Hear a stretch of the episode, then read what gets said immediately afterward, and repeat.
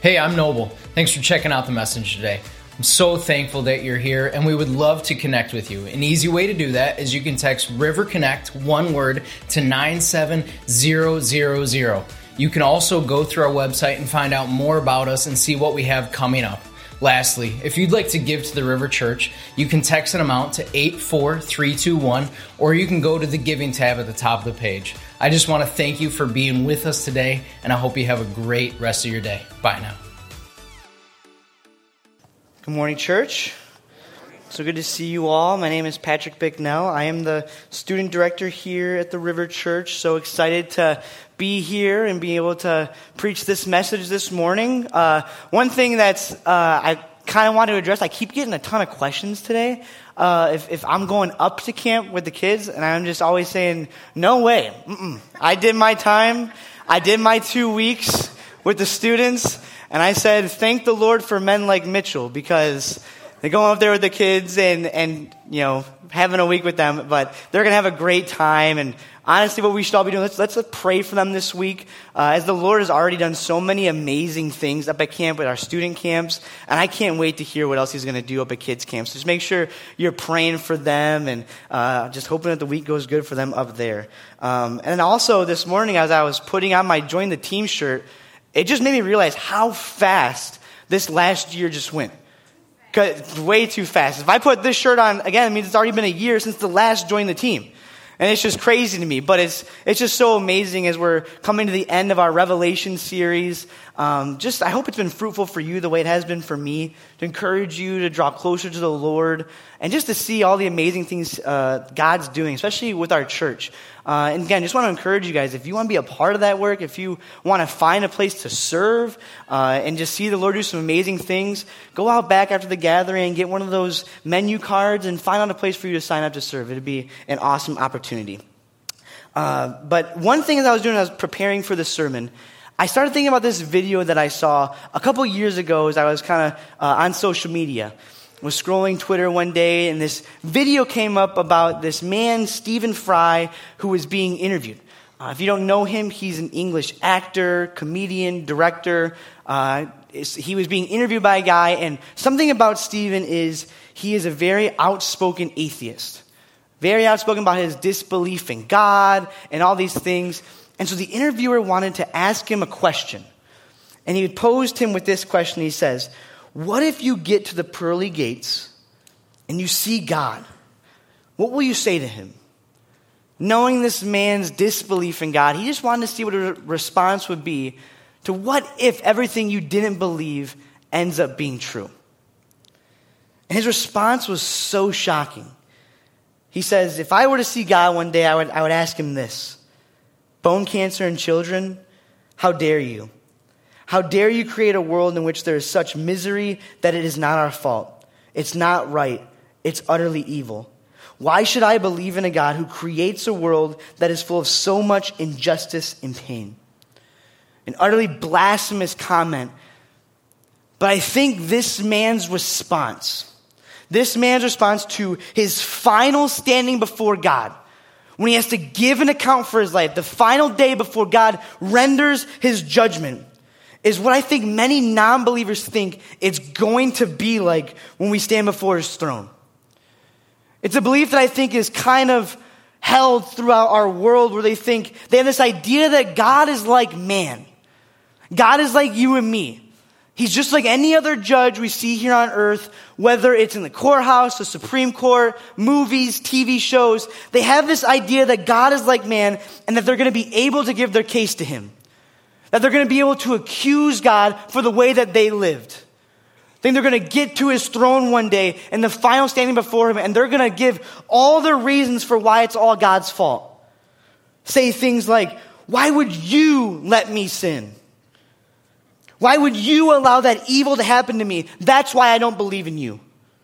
Or, You are the reason for all the wrong in the world, God. They think that this is going to be the time where they get to plead their case and accuse God for the wrongs done in this world. But as we're going to see as we continue reading in Revelation 20, our final day in court, our final standing before God, the final time before God gives us his judgment of where we're going to end up, it's going to be nothing like that. It's not going to be a trial. It's not going to be a hearing. It's going to be a sentencing. God is going to give his judgment and his verdict for the way that we've lived our lives. We're going to see that as we continue in Revelation 20. Picking up in verse 11. We'll be in Revelation 20. If you have your Bible, go there. Starting in verse 11, it says this Then I saw a great white throne and him who was seated on it. From his presence, earth and sky fled away, and no place was found for them. And I saw the dead, great and small, standing before the throne, and books were opened. Then another book was opened, which is the book of life. And the dead were judged by what was written in the books according to what they had done. And the sea gave up the dead who were in it. Death and Hades gave up the dead who were in them. And they were judged, each one of them, according to what they had done. Then death and Hades were thrown into the lake of fire. This is the second death, the lake of fire. And if anyone's name was not found written in the book of life, he was thrown into the lake of fire. Before we get to the final verdict being laid down for the believer and the non believer, before we see what their eternal destinies are, where they're going to end up, what the judgment is going to be, I think it's important that we paint the scene. We paint the setting that we're going to find ourselves in on that day. The same way John did as he's given this revelation. He says in verse 11, Then I saw a great white throne and him who was seated on it. From his presence, earth and sky fled away, and no place was found for them. Now, where we're at here in these verses is right in between two big things. It's right after what just happened in Revelation 20, which is the millennial kingdom of Christ after our Lord's glorious, majestic, holy reign as king on earth, his perfect kingdom, enacting in perfect justice, perfect rule, and perfect authority. It's in between that and the establishment of the new heaven and the new earth. Earlier in Revelation 20, we had just saw Satan was let free after the thousand years, and he has been defeated. The last attempt to overthrow God was made, and it was foiled. Then what we see here is the absolute destruction of heaven and earth as we know it. As I started reading this verse, I got this passage to preach on. It kind of stood out to me and confused me a bit when it says, From his presence, earth and sky fled away, and no place was found for them. Kind of confused me, but I was thinking, is, is this throne where heaven and earth begin and we see it kind of go out into the universe? Or what does it mean?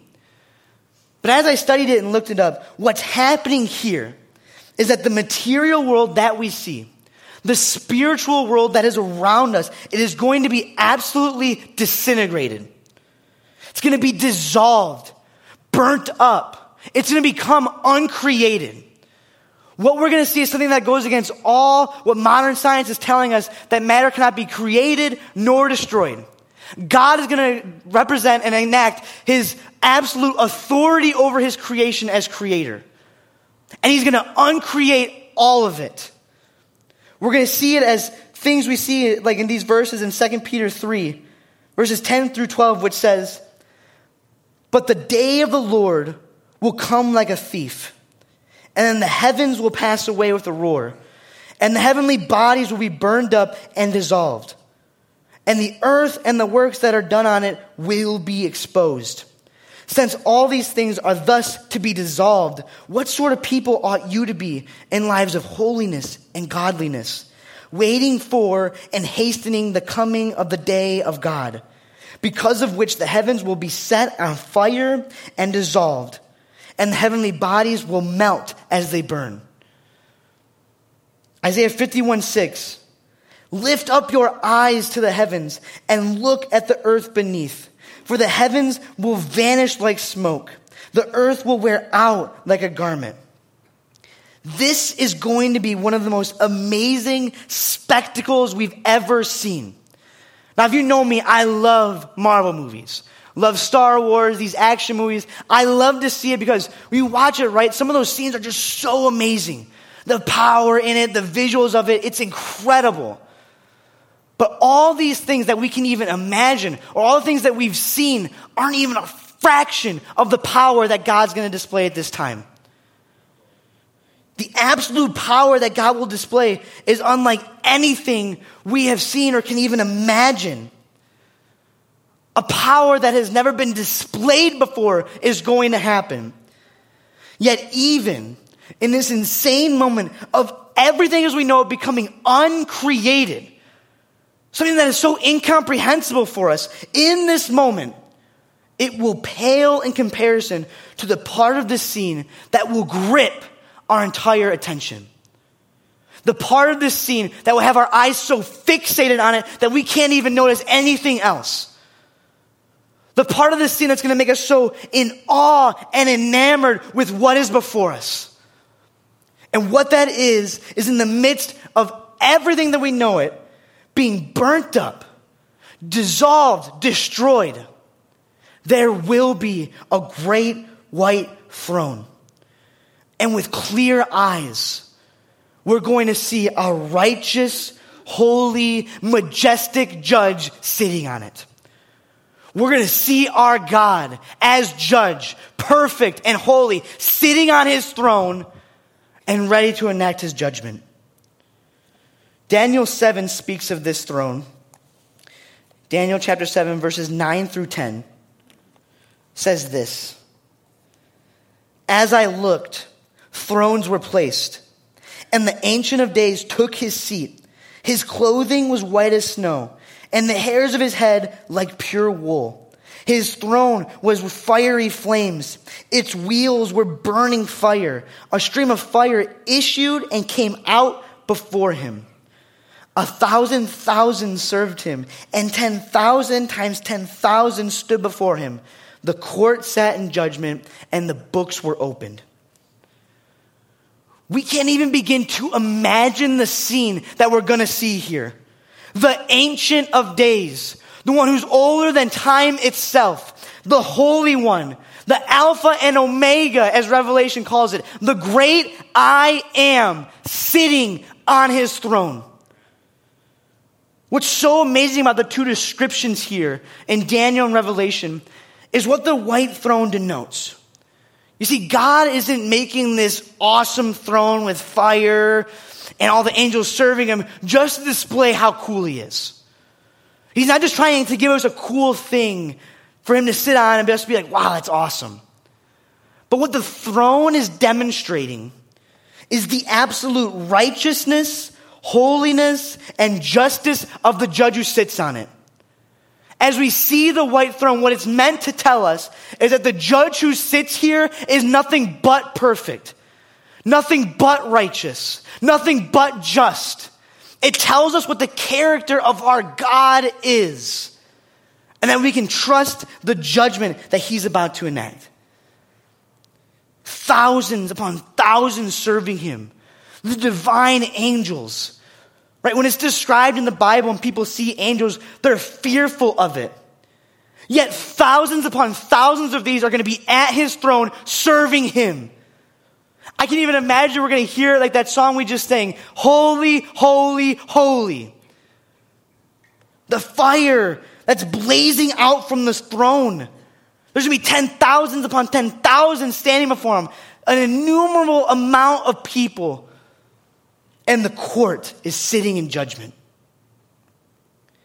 A quote I saw says this by MacArthur The psalmist had a glimpse of it, Daniel had a glimpse of it. Even Paul understood it. A great blazing throne of divine holy energy that uncreates the whole universe and damns the whole sinning humanity. The immensity of it is incomprehensible. So we have our scene here. This is the place we're going to be on the day of the Lord. The absolute power on display the authority he's going to display over his creation as creator, the righteousness, holiness, glory that we're going to see. And now we move on to our sentencing. Now we move on to the sentencing that God is going to give as he sits as judge and court is in session. Going back to Revelation 20, verses 12 through 15. Reading again, it says, And I saw the dead, great and small, standing before the throne, and books were opened. Then another book was opened, which is the book of life. And the dead were judged by what was written in the books according to what they had done. And the sea gave up the dead who were in it. Death and Hades gave up the dead who were in them. And they were judged, each one of them, according to what they had done. Then death and Hades were thrown into the lake of fire. This is the second death, the lake of fire. And if anyone's name was not found written in the book of life, he was thrown into the lake of fire. So there's some disputes on how these judgments will take place. So very briefly, I just wanted to hit the two views that are had on this. Because in scripture, if you're familiar with it, there's three main judgments that are brought up. And the first one is the judgment in Matthew 25 of the sheep and goats. What this judgment is, is it's just Jesus declaring who's going to enter into the millennial kingdom with him and who's not. The, the sheep's being those who are his and the goats being those who are not his. The next judgment is the Bema seat of Christ, or the judgment seat of Christ, which is the judgment of believers' works. This is where our works as believers that we've done in our lives, we're going to be judged and, and will be determined our reward for what we've done for Him. And the next one is this great white throne judgment, where the judgment of unbelievers for the rebellion against God will be given. So, simply put, this first view holds that all three of those judgments happen at the same time here at the great white throne. And the other one holds they all happen at separate times. Now, the reason I wanted to bring that up is because whichever view you hold, right, there's secondary opinions and issues within the church. We can debate this, we can have disputes over this, we can talk about this. But what, one thing we must never do, we must never forget or lose sight of the facts that we know of at the great white throne judgment. There's clear facts that we're told of with this scene in Revelation 20. And the first one is this that Christ will be the righteous judge. Christ is going to be the one who sits on this throne and judges the world. And that unbelievers will be judged by Christ and they will be punished according to the works they had done. And the reason it's important for us to understand these facts, to not forget these facts or lose sight of them, because there's many churches in America, many beliefs today that are saying, this isn't going to happen. You can live however you want. There's no hell. There's no judgment of God. We're not going to stand before Him one day. We all go to heaven it's all going to be great. The Bible makes it clear. There is coming a day when everyone will stand before the throne. There's no avoiding it, as many people are right now. They're avoiding coming to God and acknowledging Him as Lord. There's no hiding. There's no escaping this. There's nowhere else to go. There's no deferring and saying it's someone else's fault for the way that we lived. There's no running away from standing before His throne. All who have lived and all who have died will stand before Him and will give an account for their life. A quote I saw said this there is a tel- terrible fellowship there. The dead, small and great, stand before God. Dead souls are united to dead bodies in a fellowship of horror and despair. Little men and paltry women whose lives were filled with pettiness, selfishness, and nasty little sins will be there. Those whose lives amounted to nothing will be there, whose very sins were drab and dowdy, mean, spiteful, peevish, groveling, vulgar, common, and cheap. The great will be there. Men who sinned with a high hand, with dash and courage and flair. Men like Alexander and Napoleon, Hitler and Stalin will be present. Men who went in for wickedness on a grand scale with the world for their stage and who died unrepentant at last. Now one and all, arranged and on their way to be damned, a horrible fellowship congregated together for the first and last time. Doesn't matter who you are, what time period you lived in, what status you have, great and small. If you died unrepentant, not surrendering to the Lord, you will stand before God one day and give an account for your life. And the verdict that will be given is judgment and an eternity in hell. Now, there's two sentences here in Revelation 20 that will be rendered at this judgment, and two sources of justification that our judge will use to hand down his verdict. And the first one is this the first one is the books, which will condemn unbelievers. Verse 12 says, And books were opened. What these books laid out before God represent is the works you've done in your life. If you're an unbeliever and you stand before God, these books are going to be laid out before God. And it's going to be everything both good and bad that you did. Now, the bad stuff in these books, we can understand why there would be judgment rendered for those. Right? We all know our hearts. We know what we've done, the, the sins we've committed, the things we've thought, the stuff we've said. We can understand why those would be against our case. And those who are standing before God in judgment there, they'll get that. But there's going to be plenty of people there who are standing before the throne who are going to try and plead their case and say, My good outweighs my bad. I, I, I didn't do all these horrible sins that some other people did. There's even going to be people there who call themselves Christians. People there who are going to say, I was religious. I believed in God. And scripture tells us what the response of these types of people will be like. Matthew 7, 21 through 23 says this Not everyone who says to me, Lord, Lord, will enter the kingdom of heaven but the one who does the will of my Father who is in heaven. On that day, many will say to me, Lord, Lord, did we not prophesy in your name, cast out demons in your name, and do mighty works in your name? And then I will declare to them, I never knew you. Depart from me, you workers of lawlessness. Some of these people are going to be standing before God and they're going to go, Lord, Lord. They're going to call out his name. They're going to say, Look what I did. What do you mean I'm guilty? I did mighty works in your name. I served at the church. I went to church for 30 years every Sunday and Wednesday.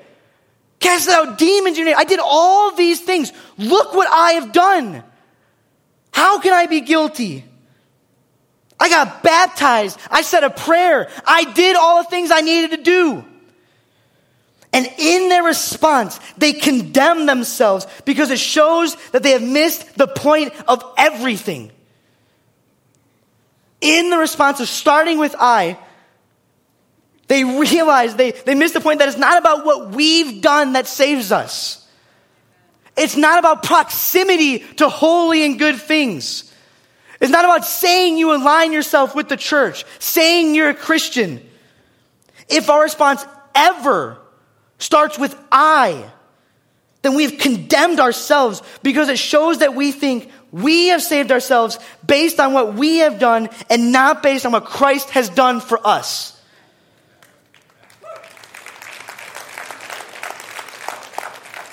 And not only this, not only these things, but the things we've done, the things we've, we've placed above living for Christ will be displayed in those books, and they will condemn us as well. So many people in our world are living for things that cannot save, satisfy, or fulfill us. We are so consumed with our career. So many people are just living for their job and all the money they can make, how high up in their company they can go, the status they can gain, the houses they can have. And they live for these things, and they're so blinded to the fact that these things are condemning them to hell. And that's not to say these things are bad. I pray the Lord blesses you in ways you can't even imagine. Blesses you with good jobs, blesses us with money so that we can go into the world and we can help the poor. We can help the needy. We can be a light for them. These things aren't bad things, they're, they're blessings from God. But many of us, especially because we live in America, are living for these things with no regard for God. These things are bad if they lose the place that they should be in our lives. We put them on a higher priority than God. And when we live for these things and we pursue these things and we chase after these things with no regard for God, not living for Him, we run after these things and we head straight to an eternity in hell. And the scary truth about this passage is that one day we will stand before God. We will give an account for our life. And I heard this illustration before by a pastor I love to listen to. He was speaking to a group of young adults in the 90s, and he had an article in a magazine uh, from Reader's Digest. And as he began to read the article, it was called The American Dream. And what was described in this article is this couple. They lived their whole lives, they, they worked hard, they retired early, and they moved down to Florida. And it says the way they spend their lives, they go on the boat they have, the wife hangs out with the other housewives in the neighborhood, the husband plays golf. At the end of the day, they get in their golf cart, they drive down to the beach, and they collect shells. And the pastor says, What a tragedy of a life. People are spending billions to get this dream. America is selling this to us because one day they're going to stand before God and the last thing that they're going to say for the way they live their lives is, look, Lord, my shell collection. And I like to just take that and say, fill in the blank with what we're living for. Look, Lord, my career. Look, Lord, my retirement fund. Look how much I saved. Lord, look at all the vacations I went on and the amazing house I have. And the scary thing is that this is all you have lived for without surrendering to Him, repenting of your sins, and calling on the name of the Lord to be saved. If this is the last thing you live for, and you come before God and give an account and show that this is all you live for, He's gonna look at you and He's gonna say, Depart from me, I never knew you and you'll be cast in the eternal lake of fire. These things cannot save us, they're fleeting. And again, that's not to say that these are bad things. I hope one day I can save up enough money to go live in Florida and go maybe preach the gospel down there, right? They're awesome things. But that's all you're living for. It's the only thing that your life is worth and amounts to. It's going to condemn us one day. Now, the second justification is the book of life, which renders the verdict to believers that they are saved. The only way that anyone is not cast into the lake of fire is if their name was found in the book of life. And what I love about Revelation is it actually gives us the entire title of this book. Revelation 13, 8 calls it the book of the book of life of the Lamb who was slain. And what is so beautiful about this book, the title of it, and the contrast we see between the books and the book of life of the Lamb who was slain. And the reason I love this title so much is because it has nothing to do with me. This book has nothing to do with us. And if your name is found in it, it's all about that the lamb was slain. And honestly, I saw that and I said, thank God it has nothing to do with me. Because I think about all the things that I've done. The times I wanted to follow God and chased after a sin. The times I failed. The times I've fa- fallen. I'm thankful that it's not based on my performance. And church, we should be thankful too that if our name's found in the book, it's not about what we did and what our performance was. It was only if the lamb was slain.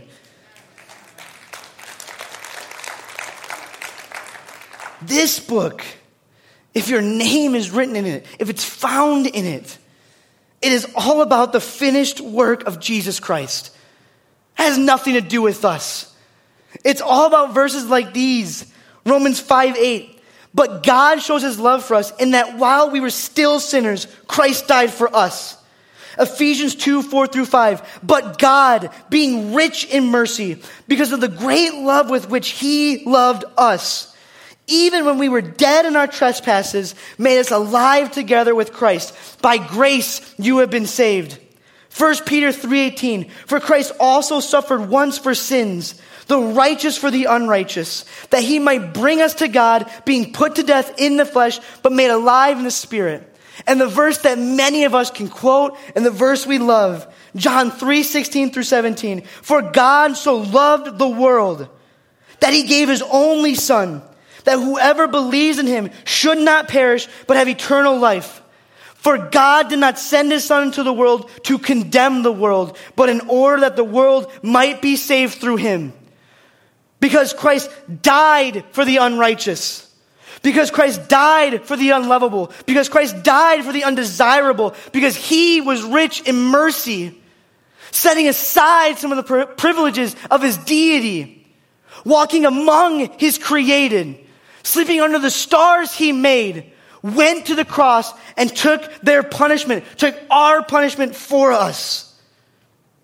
We will have no other response we will need no other response for why we're entering the new heaven and the new earth other than He paid the price for me. That's what we sit with. That's what we hope for. And one day, we will hear the words all of us have been longing for in Matthew 25. We will hear those glorious words that if you've been walking this Christian walk for a while, or even a little bit, you know the, the struggles it comes with, the, the hardships we have in this life.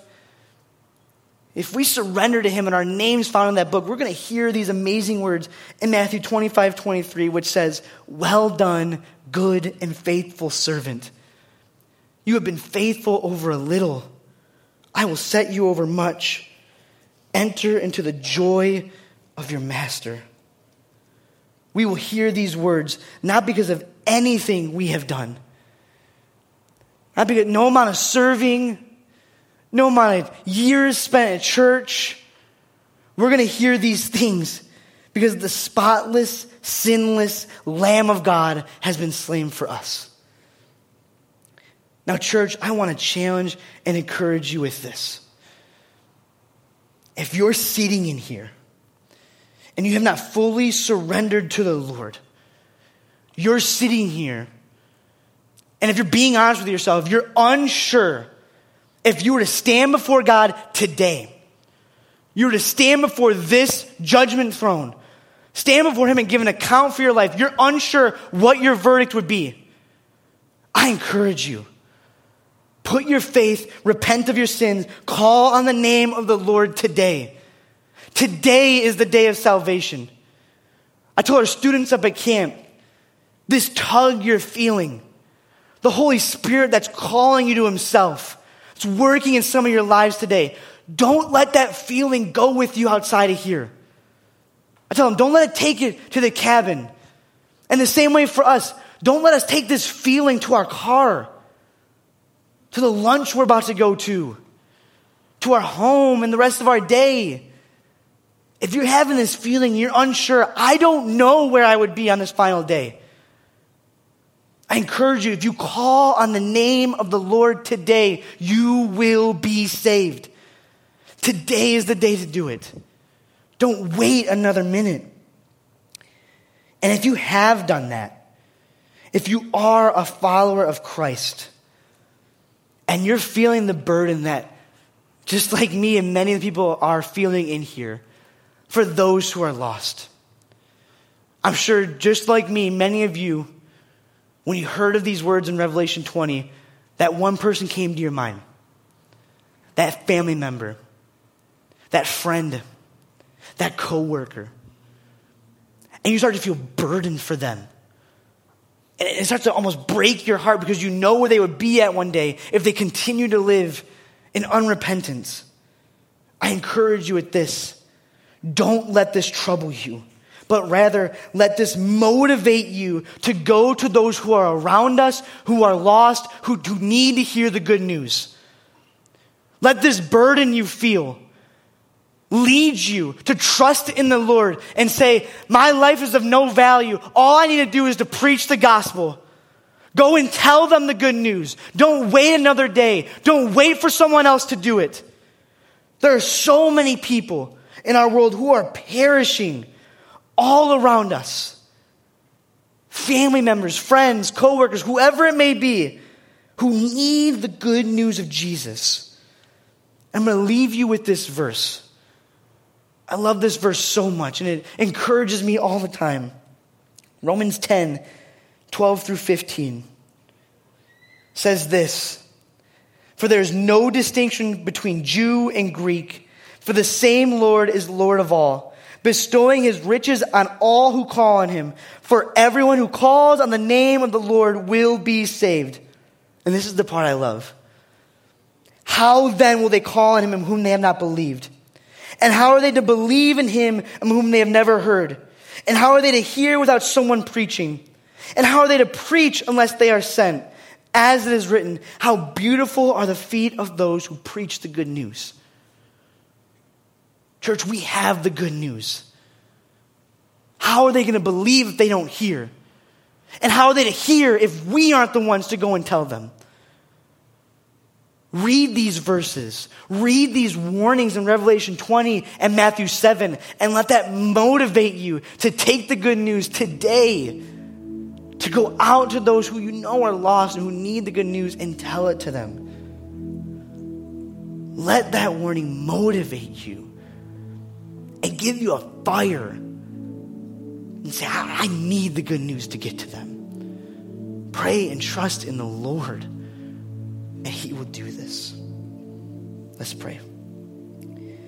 Dear Heavenly Father, Lord, God, we thank you so much for who you are. Lord, we're thankful that if our names are going to be found in the book of life, it's not based on what we've done, it's not based on our performance, but it's based on you, the Lamb who was slain. And I pray for all those in here that they would know they're saved by surrendering to you as Lord. And I pray for us as a church, for those of us who have surrendered to you, who do follow you, that you would use these verses to motivate us and encourage us to go out into the world and to preach the gospel. Lord, we love you. We pray this all in the very precious name of Jesus.